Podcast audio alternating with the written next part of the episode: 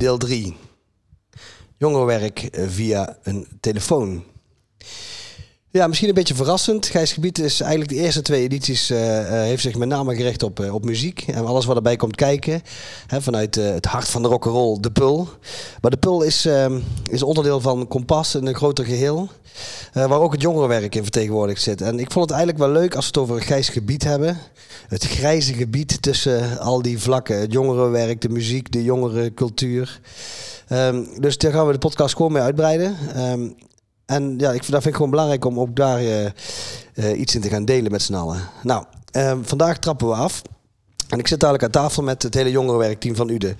Dat eh, betekent dat Mirte Romaneos erin zit. Dat is onze organisatieregisseur. En onze drie jongerenwerkers. Dat is Josephine van Rooij, Pieter Poorts en Peter van Elzen. En met hen ga ik gewoon eens even kijken van wat is er nou dat jongerenwerk? Hè? Levert er nou iets op of kost het alleen maar geld? Ehm, en nou hoorde ik dat we het, eh, nou, hoorde ik, ik heb er al iets meer mee te maken, maar nou hebben ze gaan dus via een telefoon, eh, eh, een, een jongerenwerktelefoon gaan ze werk doen. En hoe zit dat dan? Hoe werkt dat? Nou, ik ben heel nieuwsgierig ehm, en ik wil jullie graag meenemen in mijn nieuwsgierigheid in deze volgende editie. Eh, hij is opgenomen in het MC, dat is ons eh, jongerencentrum. Dus naast de Pul aan de Kapelstraat in Uden hebben wij ook een MC aan de Loopkantstraat. Een jongerencentrum met een skatebaan, met boxruimtes, met een meidenruimte, met een klimwand, met dansstudio's, een eh, muziekstudio, een inloopruimte, nou echt van alles. Superleuk. Nou, daar zitten wij in de, de vergaderkamer en daar hebben wij de opname van aflevering 3.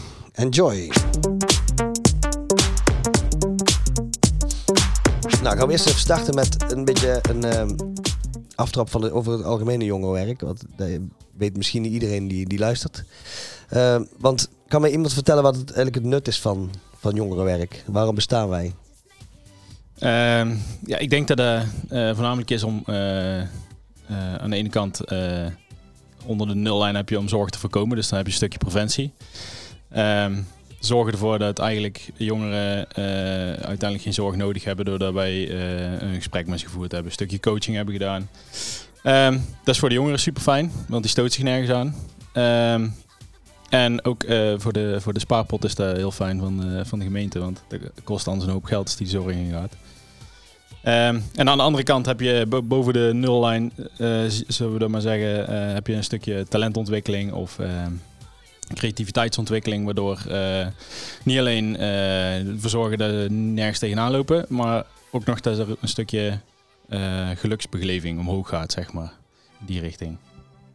Oké, ja, even de eerste. Hè, de, ehm, je zegt het is goed voor de spaarpot eh, dat, wij, ehm, dat wij er zijn om de jongeren eh, te behoeden voor van alles. Ja, Hoe, hoe, zie- hoe ziet dat in de praktijk uit? Want het is natuurlijk een heel mooi verhaal eh, op papier richting de gemeente. Maar hoe zie je dat, hoe, zie je dat zeg maar, door de week? Eh, ja, je, je, eh, de- de- een basis eh, eh, is heel belangrijk. Ehm, dus eh, het is belangrijk dat je jongeren kent. Eh, omdat als je jongeren kent, dan kunnen ze naar jou toe komen als ze een klein probleempje, een groter probleempje hebben. Ehm, als, dat, als dat zich voordoet, ehm, doordat je een band hebt met die jongeren hebt opgebouwd en hebt laten zien, eh, je, je, bent te vertrouwen en eh, eventueel kun je een helpende hand toeschieten in, eh, in, op een of andere manier. Ehm, dan door alleen al vaak te praten, kan er eigenlijk al heel veel gedaan worden. En dat, kan, dat, noemen wij dan coaching, omdat er dan een label voor ons op zit. En we het dan kunnen hebben over, over, over, over cijfers aan het eind van het jaar. Maar eigenlijk is dat, als je aan het werk bent in het kantoor, loopt een jongere binnen en die, eh, die, die, die, die flapt even iets vervelends. Of iets waar die mee zit of eh, een, een ergernis. Eh, meer, meer als dat is het eh, soms niet. En ehm, daar daar daar kan al voorkomen dat er, eh, eh, door ze soms een spiegel voor te houden, dat er ehm ergere zorg, of ergere zorg, ehm, dat er überhaupt zorg nodig is eigenlijk. Ja, Josephine, ik zie jou... Ik eh, daarop reageren? ja. Ja, want het is ook vooral, denk ik, heel erg van nut voor jongeren die ehm, thuis bijvoorbeeld niet altijd met deze problemen, ehm, die problemen kwijt kunnen. Of eh, die in hun omgeving niet zo'n veilige basis hebben. Zodat ze dan eh, wel ergens een plek hebben om met die dingen naartoe te gaan. En een keer een gesprek daarover te voeren. En ook de jongeren die daar van thuis natuurlijk wel hebben, die hebben er ook zeker wel aan. Maar ja, ik denk dat er twee dingen van deze verhalen heel belangrijk zijn. Dus één, dat je dus kleine problemen klein kan houden. Die worden niet erger, waardoor je inderdaad zwaardere zorg uh, kunt voorkomen. Maar ik denk dat het ook heel belangrijk is dat we best wel veel kunnen signaleren. En dus ook efficiënt kunnen doorverwijzen. En dat is eigenlijk wel een resultaat van uh, alles wat zowel Peter als Josephine net gezegd hebben. Uh, doordat we de jongeren heel erg goed kennen, kunnen we heel efficiënt doorverwijzen naar de juiste partners. En daarom is het ook heel belangrijk dat we stevig in het netwerk zitten. Ja, dus wij zijn geen hulpverleners, maar wij zorgen er wel voor dat ze bij de hulpverlening terechtkomen. Ja, als, het nodig is. is. Ja. Ja. ja, daaraan toevoegend, omdat we er dan dus heel vroeg bij zijn, um, is dus hetgeen wat we signaleren, het vroeg signaleren, uh, dan zijn de problematieken vaak nog kleiner, waardoor er dan ook minder inzet nodig is om uh, het eventueel te verhelpen of om hulp te bieden. Dus al voordat problemen echt ver uit de hand lopen. Ja, ja goed verhaal. Hè? De klein, kleine problemen klein houden uh, vooral dus. Ja. Zeker. Ik wil ook nog even wat toevoegen, want dat vind ik ook wel, uh, wel interessant. Uh, we zeiden net van ja, we hopen natuurlijk dat jongeren niet al te vaak hun neus stoten of tegen de muren omhoog lopen. Of ik weet niet meer welke metafoor we gebruikten net. En dat is natuurlijk ook zo. Alleen we vinden het dan ook heel belangrijk dat als dat wel een keer gebeurt, en dat gebeurt bij jongeren nou eenmaal, dat we dan in de buurt zijn. Dus dat is ook wel heel belangrijk dat, uh, dat we de jongeren kennen. Uh, zodat als het een keer mis zou gaan, dat we er ook snel bij zijn. En uh, dat betekent dat je dus niet pas contact moet gaan leggen als het al fout gaat, maar dat je ook al moet investeren in het contact en in de band voordat het eventueel mis zou kunnen gaan. Ja, en dat doen we dan um, doordat ze bij ons komen in het jongerencentrum, in het MC. Maar we gaan natuurlijk ook de straat op en om daar jongeren te ontmoeten. En we gaan naar de school, naar het schoolplein om de jongeren te leren kennen. Zodat we met een goed overzicht hebben van wie zijn er nou allemaal in Uden, welke jongeren. En uh, ja, we bouwen daar een band mee op. Nou, mooi om te horen. En ik, maar grappig, hè, de, uh, de nieuwe term curling-ouders, die dan alles wegpoetsen. Wij zijn geen curling-jongerenwerkers dus, die dan alle problemen maar weghalen voor de jongeren. Want ze mogen best wel dus een fout maken om juist daarvan te leren. Ja, juist, absoluut. Uh, en ik denk dat we dat juist ook stimuleren door bepaalde projecten die we draaien, waarbij jongeren bijvoorbeeld zelf uh, een evenement gaan organiseren, zoals Heroes of the Kruiven een mooi voorbeeld is. Uh, waarbij we dus ja, jongeren eigenlijk ondersteunen bij dat ze een groot voetbaltoernooi gaan organiseren. En daarin is juist ook de insteek dat ze zelf er tegenaan gaan lopen en dat ze gaan ontdekken van hé, hey, wat gebeurt er nou als we dit doen of hey, hoe kunnen we iets aan gaan pakken en daarin juist bewust ook af en toe een neus stoten om daarvan te kunnen leren. Ja. dus als het voetbaltoernooi dan niet zo'n succes is en dat doen weinig mensen mee, dan maakt het eigenlijk niet uit, want het is dus een leerproces voor de jongeren geweest om erachter te komen hoe organiseer ik nou zo'n toernooi. Ja. Daar gaat het om. Ja. Hoe is het eigenlijk in Uden dan georganiseerd? We zitten nou met een aantal jongerenwerkers. Um, hebben jullie specifieke taken? Of doen we maar wat elke dag? Nou, ik denk, uh, we, hebben zeker specifieke taken. Uh, we, we zijn in principe allemaal ambulant jongerenwerker, dus Oftewel, we gaan de straat op, maar we doen uh, ook ons werk in het MC. Uh, maar iedereen heeft wel eigenlijk zijn, zijn aparte aftakking. Uh, als voorbeeld ben ik zelf coördinator voorlichtingen. Dus we doen veel met het UDES College samen om daar voorlichtingen te doen. Hè, dus voor preventie. Um, maar ja, goed, we hebben Josephine, is natuurlijk onze meidenwerker die zich weer specifiek richt op de, de doelgroep meiden. Ja, en, Peter is dan weer inhoudelijk weer een stuk bezig op het draaien van het beheer uh, van het MC om te coachen van de beheerders. Um, en heeft daarin weer wat, wat andere aftakkingen. Uh, dus iedereen heeft wel weer zijn specifieke uh, taken binnen het jongerenwerk zijnde. Ja, ja en daarbij wil ik ook toevoegen. Maar interessant dat je een bepaalde rol zegt wie, dat je inneemt als jongerenwerker. Um, naast dat we bepaalde taken hebben toebedeeld. Um, zijn we ook allemaal, allemaal mens. En uh, als mensen hebben bepaalde hobby's, heb je een bepaalde, bepaald karakter. En um, ons team, vind ik persoonlijk, heeft een heel mooi uh, scala aan, aan, aan, karakters eigenlijk in huis. Waardoor er altijd wel iemand is voor jongeren waar diegene zich prettig of, uh, of aangesproken door voelt, zeg maar. En wat zijn dan zo'n verschillen, zeg maar? Wat voor type nou ja, uh, ik, uh, Pieter kan bijvoorbeeld heel erg goed iemand op zijn plek zetten. En daar hebben jongeren af en toe nodig. Um, Kijk. Joost, ja, precies. Iedereen heeft weer zijn eigen, wat dat betreft, weer zijn eigen functie. Ik, soms vinden, zeggen jongeren, hey Peter, ik vind het fijn, jij kan soms een kwartier gewoon je, je smol houden. En dan, dan kan ik praten, zeg maar. En ehm, Ik denk dat het belangrijk is dat, eh, dat je ook je eigen jezelf erbij gebruikt. Ehm, en alles wat je in je leven hebt gedaan en doet. Ehm, Ja, en daaraan toevoegend ook de interesses, hè? want we, we hebben allemaal ander soort hobby's eh, waar we mee bezig zijn. Hè? Dus andere richtingen, eh, ook waarin we jongeren dus mee kunnen nemen in een stuk talentontwikkeling. Hè? Waar, waar Peter dan bijvoorbeeld weer bezig is met, met klimmen en, en wandelen en dat soort activiteiten. Hè? Dus meer de, de outdoor sport, zeg maar. Hè? En eh, zo ben ik zelf veel meer in de, in de, de urban cultuur. Dus meer het skateboarden, het eh, graffiti, eh, die hoek.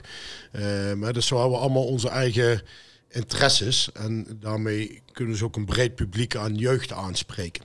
Ja, want als je een band wil opbouwen met die jongeren, dan moet je ook iets van jezelf laten zien. Je kunt niet alleen maar ehm, van de jongeren verwachten dat zij dingen over zichzelf vertellen en zich openstellen voor jou. Maar je moet ook je eigen, je, je bent je eigen instrument. Dus je laat je eigen karakter ook zien. Of je vertelt af en toe iets over jezelf, eh, waardoor je ook een band met hen opbouwt.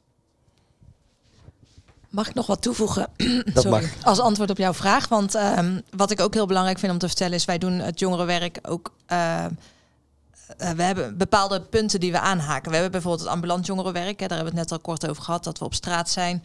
Uh, Josephine vertelde al dat we ook op school zijn. Maar we hebben dus ook online jongerenwerk. Daar gaan we het straks volgens mij nog eh, verder over hebben. Dan hebben we een prachtig jongerencentrum. eh, wat we helaas in de podcast niet kunnen laten zien. Maar wat wel echt eh, heel, erg, eh, heel erg mooi is. Ehm, de, doen de voorlichting waar Pieter dan verantwoordelijk voor is. Maar het laatste puntje van onze... van, ja, van al onze dingen die wij doen, is eh, de jongerenparticipatie. En dat betekent eigenlijk dat we met jonge vrijwilligers werken bij de stichting. En ik denk dat daar ook wel een belangrijke toevoeging is op het portfolio, ik weet niet hoe ik het moet zeggen, van het jongerenwerk. Het is een heel belangrijk onderdeel voor ons. eh, want we leren eh, jongeren eh, wat ze allemaal kunnen. En dat zijn vaak jongeren die dat niet altijd van huis uit meegekregen hebben. En ik denk dat dat wel een waardevol stuk is van het jongerenwerk bij Kompas. En zeker het jongerencentrum wat we hebben. Er is zoveel mogelijk. Er zijn sportfaciliteiten en er zijn eh, eh, creatieve faciliteiten. En eh, eigenlijk op alle manieren kun je hier je ei kwijt in plaats van alleen maar gezellig met elkaar praten. Dus het is voor ons ook redelijk makkelijk om in te gaan op, op bijvoorbeeld talentontwikkeling of creativiteitsontwikkeling wat dat betreft. Dat is mooi. En de, de, resultaten? Ehm, bijvoorbeeld jongerencentrum, hoeveel, hoeveel jongeren komen hier zo gemiddeld per week? Ehm, gemiddeld per week, ja, dan is het eh, de, de inlopen hebben we hier. We hebben de, de sportlessen, we hebben gitaar- en drumlessen hebben we hier. Ehm, noem het eens, we hebben, we hebben joiners hier. Dus ik, ik schat nou, dat ehm 250, 300 op zijn minst per week. Ja, dan, ik zeg eh, altijd eh, gemiddeld ergens tussen de, de 40 en de 70 jongeren per dag. Ja, Keer vijf momenten. Ja. ja. Ja, zo, ik denk dat je daar ongeveer kan tellen. Eh, het is alleen het lastige, je kunt er niet altijd echt een pijl op trekken. Want eh, de, de ene maandag kan er bijvoorbeeld eh 50 jongeren binnen zijn. En de volgende maandag zijn het er eh 10. Ja. Dus dat is heel lastig om een pijl op te trekken. Maar eh, ik denk als je gemiddeld aan zou hangen, dan moet je daaraan denken. Ja. Ik vind aantallen overigens niet echt heel belangrijk. Dus het is wel eh, goed om ernaar te vragen. We hebben in eh, 2017, van 2018 is nog niet definitief, maar 2017 hadden we 28.000 contactmomenten per jaar. Nou, en iedereen die eh, juicht en die eh, hangt slingers op. Het is natuurlijk prachtig mooi. Maar een contactmoment zegt niet alles. Dus we zijn heel trots dat er zoveel jongeren de weg weten te vinden naar het jongerencentrum. Eh, maar dat wil niet zeggen dat we daarmee per se goed jongerenwerk doen. Ik denk dat de kracht van ons jongerenwerk zit hem niet in de aantallen die we bereiken. Maar vooral in de waarde die we. Nou, het is ook, aantallen jongeren. zou je ook eh, op de fiets alle plekken waar jongeren zitten langs kunnen fietsen en dan eh, en turven en weer wegfietsen. En, uh, Ja, we- gesprek ja, en dan eh, heb je heel veel jongeren bereikt, maar je hebt niks ja, gedaan. zeker. En een voetbaltoernooi organiseren voor eh, 200 jongeren, dan zie je 200 jongeren. Eh, maar dat betekent misschien dat je maar voor drie jongeren echt, eh, echt van toegevoegde waarde bent geweest. Dus Ja. ik denk eh, dat aantallen is eh, mooi. Het zegt zeker iets, maar ik denk dat, het niet, eh, dat we er niet eh, onze waarde aan op moeten hangen. Oké, ehm, als we dan kijken naar Ude en, en, en, en landelijk, wat er eh, aan de hand is met jongeren, zitten daar nog eh, opvallende zaken tussen die wij hier in Ude, die specifiek voor Ude zijn? Vallen er dingen op hier in Ude? Ik weet het niet. Iedereen kijkt elkaar een beetje vragend aan, dus uh, misschien wel interessant. Dat is sowieso al een signaal. Nou ja, weet je, eh, eh, jongeren die leven in het hele land uh, online. Dus die zijn, of ze nou in Uden zitten of in Amsterdam, dat maakt niet zo gek veel uit. Ik denk dat je het kunt hebben over de, de, de vrije tijdsbesteding. De aantal of de hoeveelheid mogelijkheid tot vrije tijdsbesteding. ik denk dat Uden een prachtig mooie gemeente voor jongeren is om op te groeien. Ik denk dat er heel veel mogelijkheden zijn. Ik denk dat er ook redelijk benut worden door de jongeren. Um, we hebben heel veel buitensportplaatsen daar vind ik altijd heel erg vet.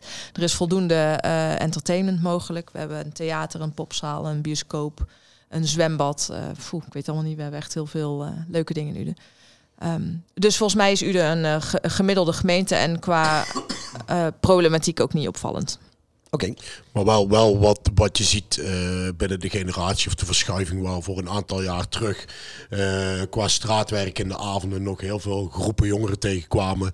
Uh, merk je daar nu wel een verschuiving in. Dus dat het in de avonden gewoon rustiger is op straat. veel meer jongeren achter de voordeur zitten, thuis zitten. misschien eenzaam zijn of online contact hebben.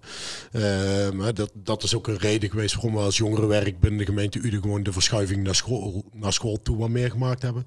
Dus uh, om daar juist ambulant te gaan, daar de jeugd op te gaan zoeken. Uh, dus, en ik denk dat dat wel een trend is, sowieso landelijk ook, dat uh, de jeugd gewoon minder op straat is, ja. uh, zoals dat vroeger was. Dat hoor je ook wel hè, van collega's. We hadden van de week nog met een collega uit een naburige gemeente contact, maar ook van andere jongerenwerkers uh, in het land. daar hoor je dat ook wel terug. Dat is een mooie brug eigenlijk naar waar we het ook nog over gaan hebben, de jongerenwerktelefoon. Want dat is eigenlijk in het leven geroepen om een beetje die, die jongeren, die verborgen jongeren weer wat meer uh, in beeld te krijgen. Peter? Ja, je leeft super in de leefwereld van jongeren natuurlijk. Jongeren zijn heel veel online bezig. Die, uh, je ziet hoeveel ze op de telefoon zitten. Um, daarnaast op de computer. Um, ze zijn bezig op Snapchat, op Instagram, zich daar uh, neer te zetten. een bepaald beeld van zich te laten zien. Um, en het zou eigenlijk eerder heel raar zijn als we daar niet uh, uh, op inspeelde. Um, voorheen deden we al door uh, op Facebook, Instagram en steeds meer Snapchat ehm, wat op te halen. Um, maar nou nodigen we ze ook uit om in gesprek te gaan. dat komt omdat het natuurlijk super laagdrempelig is. Ook voor de jongeren die niet per se iets met een telefoon hebben. maar ja, een jongerencentrum is, heeft natuurlijk altijd een bepaald stigma over zich heen. misschien durft niet iedereen naar binnen te lopen. Misschien zien we niet iedereen meer op straat, wat uh, Meerte net gezegd heeft. Uh, en, en, Pieter. Uh, maar een appje sturen, anoniem, ja, dat is, dat is, dat is zo gebeurd natuurlijk. En um, doordat het zo laagdrempelig is, uh, kun je ook alle vragen verwachten natuurlijk. En hoe, hoe komt zoiets dan tot stand? Want dan hebben we het idee van, nou, hier moeten we misschien iets mee. En dan?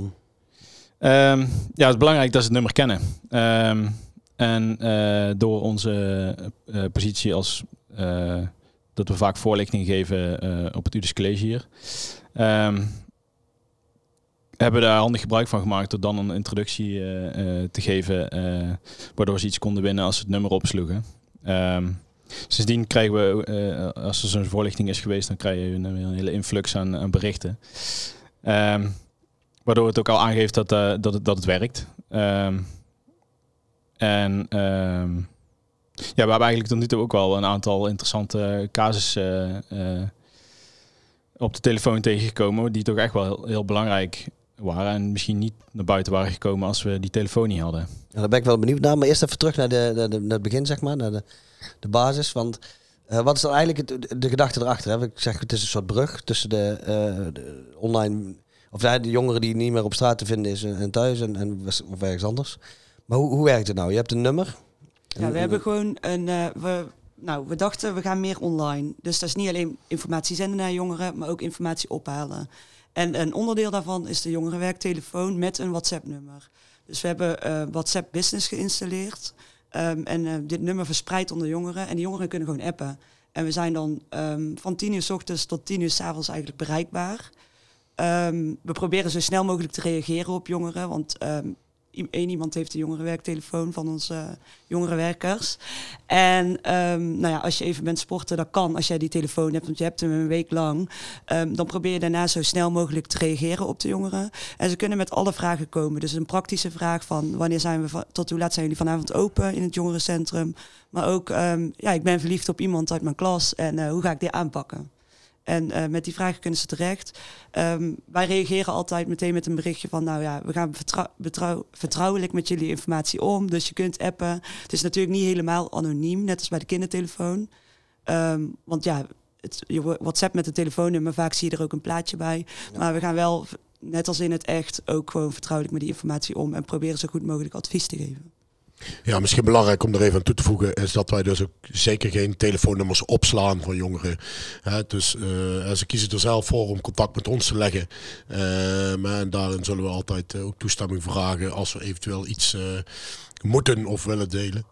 Um, dus ja, het is wel echt vertrouwelijk. En ook zeker rondom de nieuwe privacywet ja, zijn dat zaken die we wel ingebouwd hebben om ja, ook voor onszelf ja, die privacy te waarborgen voor jongeren.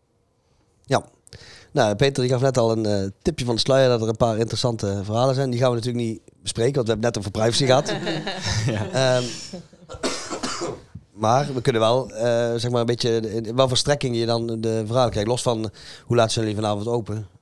Ja, um, nou, er was een, een, een, een, een bijvoorbeeld een ernstig uh, signaal dat iemand het niet meer zag zitten. Um, daar, en daar moet je iets mee. En uiteindelijk is dat uh, door ons en uh, de partners die we in hebben gelicht uh, heel goed opgelost. Um, ja, want hoe gaat dat dan? Er komt een appje. Ja, nou en dan, dan ja, misschien juist Josephine heeft binnengekregen, maar um, de, de appje komt er. Um, je deelt je zorgen aan, aan je collega's op dat moment. De, de makkelijk over, over ons berichtsysteem kun je het er dan even kort over hebben.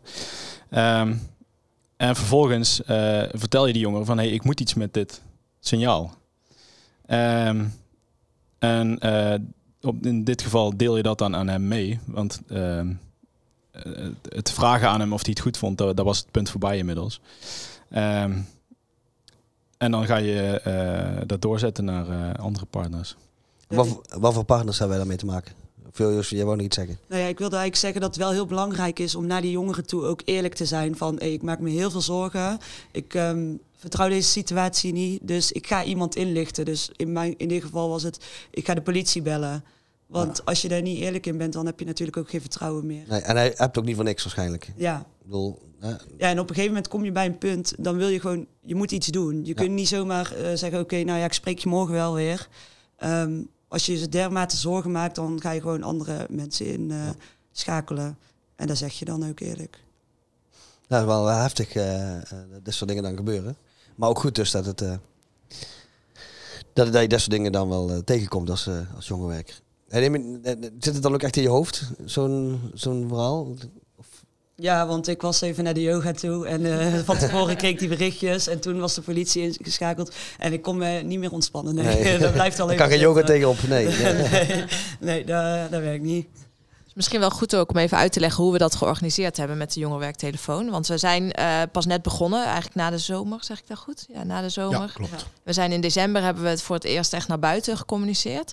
En we hebben dus nu een roulatiesysteem dat de jongerenwerkers, die hebben allemaal uh, elke week uh, de jongerenwerkdienst dan. Dus dan hebben ze die telefoon een week bij zich. Daar krijgen ze ook uren voor. Dus los van of dat ze veel werk hebben of weinig, krijgen ze er uren voor.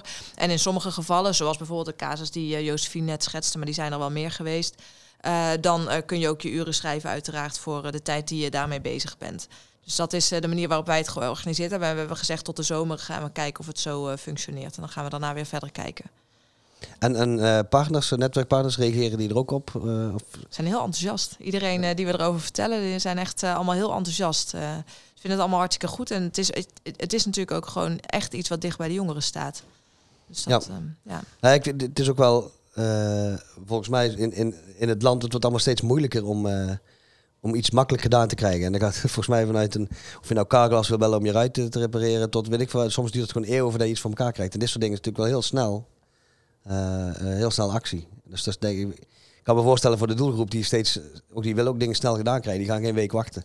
Nee, maar dat, dat is ook wel heel kenmerkend natuurlijk voor de doelgroep jeugd. Hè. Die, eh, je moet snel reageren. eh, hè, want op het moment dat het te lang duurt, dan haken ze eigenlijk alweer af. Dus op het moment dat je ze wil binden en dat je dat gesprek wil voeren, zul je ook zelf snel moeten reageren. Ehm, dat is ook de reden waarom er een- meteen een automatisch bericht eh, gestuurd wordt op het moment dat ze iets appen. Hè, dat we ook zo snel mogelijk contact opnemen. En waarin dus een stukje informatie staat rondom eh, eh, vertrouwelijke informatie, et cetera. Eh, maar wel dus ook dat ze zien van, hé, weet je, we, zijn snel. En ik denk dat dat heel belangrijk is. Beschikbaar zijn. Ja, zeker. Zijn er andere eh, plekken waar ze dit gebruiken? Of zijn wij eh, van de eerste? Ehm, volgens mij zijn we redelijk uniek. Want ehm, ik weet wel dat ze op andere plekken ook bezig zijn met online jongerenwerk in de vorm van dat ze eh, Facebook hebben of eh, Instagram en daarmee informatie zenden. Ik las ook iets op internet over dat ze in, volgens mij in Rotterdam ook wel bezig waren met ook meer informatie ophalen. Dus wat zien we op Instagram gebeuren? Eh, want daar de, de jongeren zetten alles online, dus je kunt heel goed die signalen ophalen wat er speelt. Maar ehm, van een jongerenwerktelefoon heb ik zo nog niet eerder gehoord. Maar misschien we een van zijn, mijn eh, collega's. Ja, we zijn toen wel op bezoek geweest in, eh, in een buurgemeente waar ze een, een soort van product eraan hebben gehangen. Dus dan heet het niet een jongerenwerktelefoon, maar daar hebben ze een soort app gemaakt. Eh, en daar hebben we best wel wat, eh, wat dingen van geleerd. Ook vooral eh, dingen die daar blijkbaar nog niet zo goed werkten. Of waar ze zeiden van nou, dit was heel ingewikkeld om te maken of wat dan ook. Maar de manier waarop wij het hebben, dus echt gewoon een WhatsApp-nummer zoals wij het hebben vormgegeven, dat heb ik ook nog niet, nog niet eerder gehoord. Maar er zijn wel ehm, eh, online services waarmee je makkelijker zou kunnen communiceren met jongerenwerkers. Dat bestaat wel. Oké. Nou ja, de eerste ervaringen die zijn eigenlijk al dus best wel positief. Hoor je ook dingen van de doelgroep terug? Buiten dat, dat ze appen, zeg maar, of ze daar iets, eh, of dat ze het leuk vinden dat we dit hebben, of zijn ze er niet echt mee bezig? Totdat ze het een keer nodig hebben, waarschijnlijk. Nee, ja, ik hoor er zelf vanuit de doelgroep eh, tot nu toe weinig over. Eh, misschien komt dat ook omdat we gewoon nog niet zo heel lang eh ermee bezig zijn. We draaien nu een paar maanden. Je begint nu te merken dat langzaamaan steeds vaker berichten we binnen beginnen te komen. Maar dus langzaamaan eh, begint het wel steeds meer draagvlak te krijgen. Eh, maar onder de jeugd zelf is het niet per se iets waar dat ze inhoudelijk, tenminste voor zover wij weten, over praten. Eh, maar dat hoeft Nee, wat ja. mij betreft ook niet. Dat was Eh, eigenlijk de vraag, vind is- juist belangrijker dat ze hè, het voor zichzelf houden, zodat ze ook eh, zichzelf veilig genoeg voelen om eventueel bepaalde vragen te durven stellen. Dus Ja. Ja, het stukje anonimiteit is, is niet verkeerd, zolang ze het nummer maar wel kennen. Ja. Oké, nou ja, dit is de- dus best wel een nieuw eh, iets dus. Ehm, zijn er andere dingen in de, in de toekomst waar we zeggen van... Hey, de- hier zou het jongerenwerk iets mee kunnen, kunnen doen? De robot-jongerenwerkers of... eh, Ja, ja ik, ik denk eh, eigenlijk wat we met de jongerenwerktelefoon is gedaan, hebben gedaan, is heel erg dicht bij de, eh, bij de leefwereld van jongeren eh, ons begeven. En ehm, wat Pieter net ook zegt, als je, als je daar te lang mee gaat wachten, eh, dan is het eh, te laat. En ehm, als je. eh, dus we moet, je moet eigenlijk gewoon heel snel eh, kunnen schakelen met eh, als er iets nieuws is, een nieuwe media, een nieuwe apparaat of iets waar jongeren mee bezig zijn, dat wij daar ons ook mee bezig gaan houden. Ehm dus je op hetzelfde level, zo kun je contact maken. Ehm, ja, dus, dus eh, constant opletten eigenlijk een beetje zo. Zijn er al dingen zo waarvan je... Zijn er al dingen waar je dan aan denkt, eh, Peter? Ehm, nee, ik denk dat het in de toekomst ligt nog. Ehm, misschien eh, goed, goed het technieuws in de gaten houden. Ehm, virtual reality, zoiets. Iets in die richting. Daar zou ik, ik, heb, ik heb er verder nog niet over nagedacht, maar... of met een drone over Uden om te kijken of de jongeren overlast veroorzaken. Ja, ja. Weg privacy. ja. En we mogen geen drones in de omgeving van het vliegveld. Oh, nee. Jammer, daar konden we veel tijd mee besparen natuurlijk. eh, in plaats van rond te rijden door, eh, door de gemeente Uden. Dus eh, als we bij de drone af en toe even de plekken langs kunnen gaan, dan... eh, Maar het is wel leuk, eh, zeker als je dik bij de doelgroep staat, dan, dan heb je natuurlijk ook inderdaad snel wel kijken op wat er, wat er leeft en speelt. Mag ik daar nog iets aan toevoegen? Nee, mag dat? Mooi. Ehm, nou, want we hebben dan de, de jongerenwerktelefoon, vinden wij een technisch hoogstandje. Dus het is eigenlijk gewoon heel simpel, want het is gewoon WhatsApp op een telefoon. Maar dat is voor ons dan wel echt iets waar we ons best doen om dicht bij de jongeren te staan. En ook te kijken wat de jeugd van nu nodig heeft. Maar ik, we, we- zijn daar wel heel, op, op heel veel vlakken mee bezig. En zo zijn we bijvoorbeeld ges- gestart met Join Us eh, in januari. En dat is omdat we hebben ontdekt dat de jongeren, die zijn gewoon echt enorm eenzaam. En dat hadden we helemaal niet door, omdat de eenzame jongeren, die komen niet hier gezellig leuk doen in het jongerencentrum. Maar die blijven allemaal thuis. Dus dat is bij ons heeft dat best wel even moeten doordringen van wauw, dit is echt een probleem aan het worden. Uh, en daar moeten we iets mee. Dus ik denk dat we misschien op technisch hoogstandjes nog niet zo heel ver gevorderd zijn uh, in de wereld. Ik denk dat we dat wel zijn op de, um, op de doelgroep gericht. Van wat heeft de doelgroep nu nodig?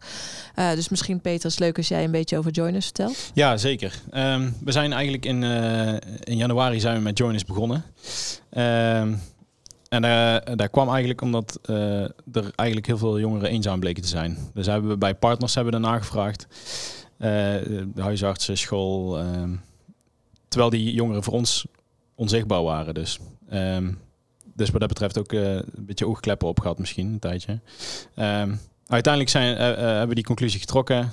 contact opgenomen met de organisatie Joiners. Die hebben meerdere initiatieven in andere gemeenten neergezet. Um, en er zijn eigenlijk uh, avonden waar uh, jongeren die uh, vinden dat ze te weinig vrienden hebben, samen kunnen komen. En um, dan ga je er die avond niet uitgebreid over hebben.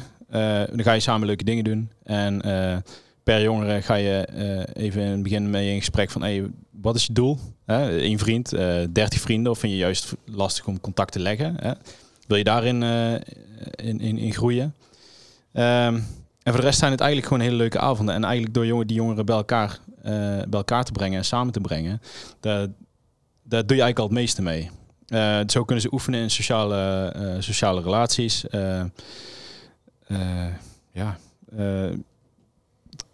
nou, wat ik wel leuk vind uh, terug te horen, want ik ben zelf dus uh, niet aanwezig bij de joinersavonden. Maar als ik dan de verhalen terug hoor, is dat dus de groep die dan aanwezig is, ook weer met elkaar eigenlijk weer bevriend raakt. En op die manier weer een nieuw netwerk opbouwt. En samen dus ook dingen buiten, buiten joiners gaan, uh, gaan doen.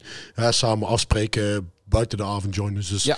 ja, dat is natuurlijk wel heel gaaf om te horen. Bijzonder. Ja. ja. En het is ook nogal waar volgens mij, als jongeren om tenminste om dat aan te geven en je op te geven voor een avond om, om en aan te geven dat je geen vrienden hebt. Zeg, nou, ik, zeker. Ik, ik, zit daarmee. Dus ik vind het knap dat er überhaupt jongeren zijn die zich opgeven. Want het is natuurlijk een stuk schaamte, denk ik. Ja, en daar zeg ik ook elke keer als ik ze opbel. Van, nou, super knap dat je die stap hebt gezet. Want uh, voor elke jongere die die stap zet, er zullen er echt nog wel een paar thuis zitten die denken, uh, durf ik niet aan. Ja.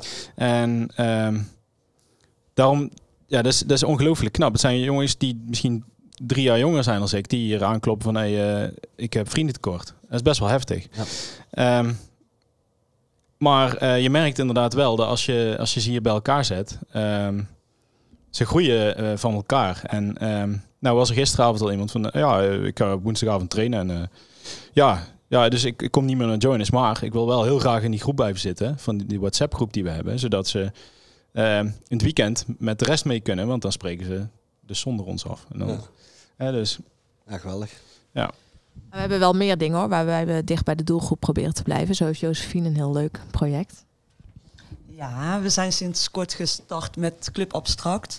En het is eigenlijk een project uh, voor jongeren. Ja, we signaleerden eigenlijk in Ude dat er weinig aandacht was voor uh, lesbisch, homo's, transgenders. Uh, die hadden geen plek waar ze naartoe konden in Ude.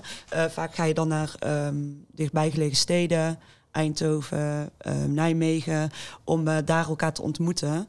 Um, en we kwamen, er kwamen signalen vooral van het, uh, vanaf de middelbare school dat er eigenlijk uh, toch wel behoefte aan was om voor jongeren om misschien wel te praten of gewoon bij elkaar te komen om activiteiten te ondernemen. Dus ehm, ben ik een paar van die jongeren gaan opzoeken en die zijn samen met mij gestart um, Club Abstract. En dit wordt, aankomende vrijdag is de eerste bijeenkomst.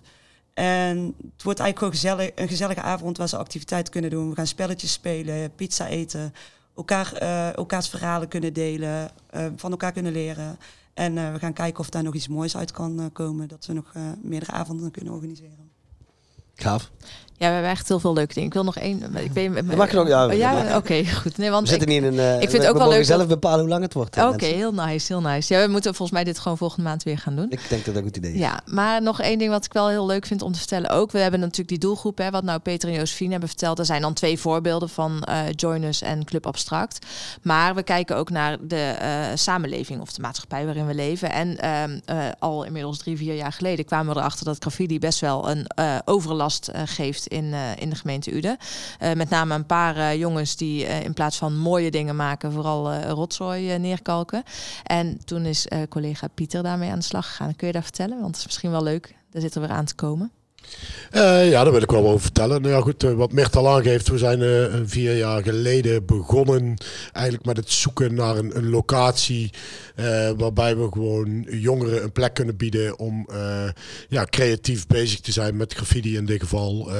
en ze daar een plek voor te bieden. want ik denk op het moment dat je het ergens faciliteert, je daarmee ook uit een stuk illegaliteit haalt en daarmee de jongeren ook een kans biedt om, om er ergens mee bezig te zijn zonder dat het meteen overlastgevend is of dreigend voor misschien sommige mensen.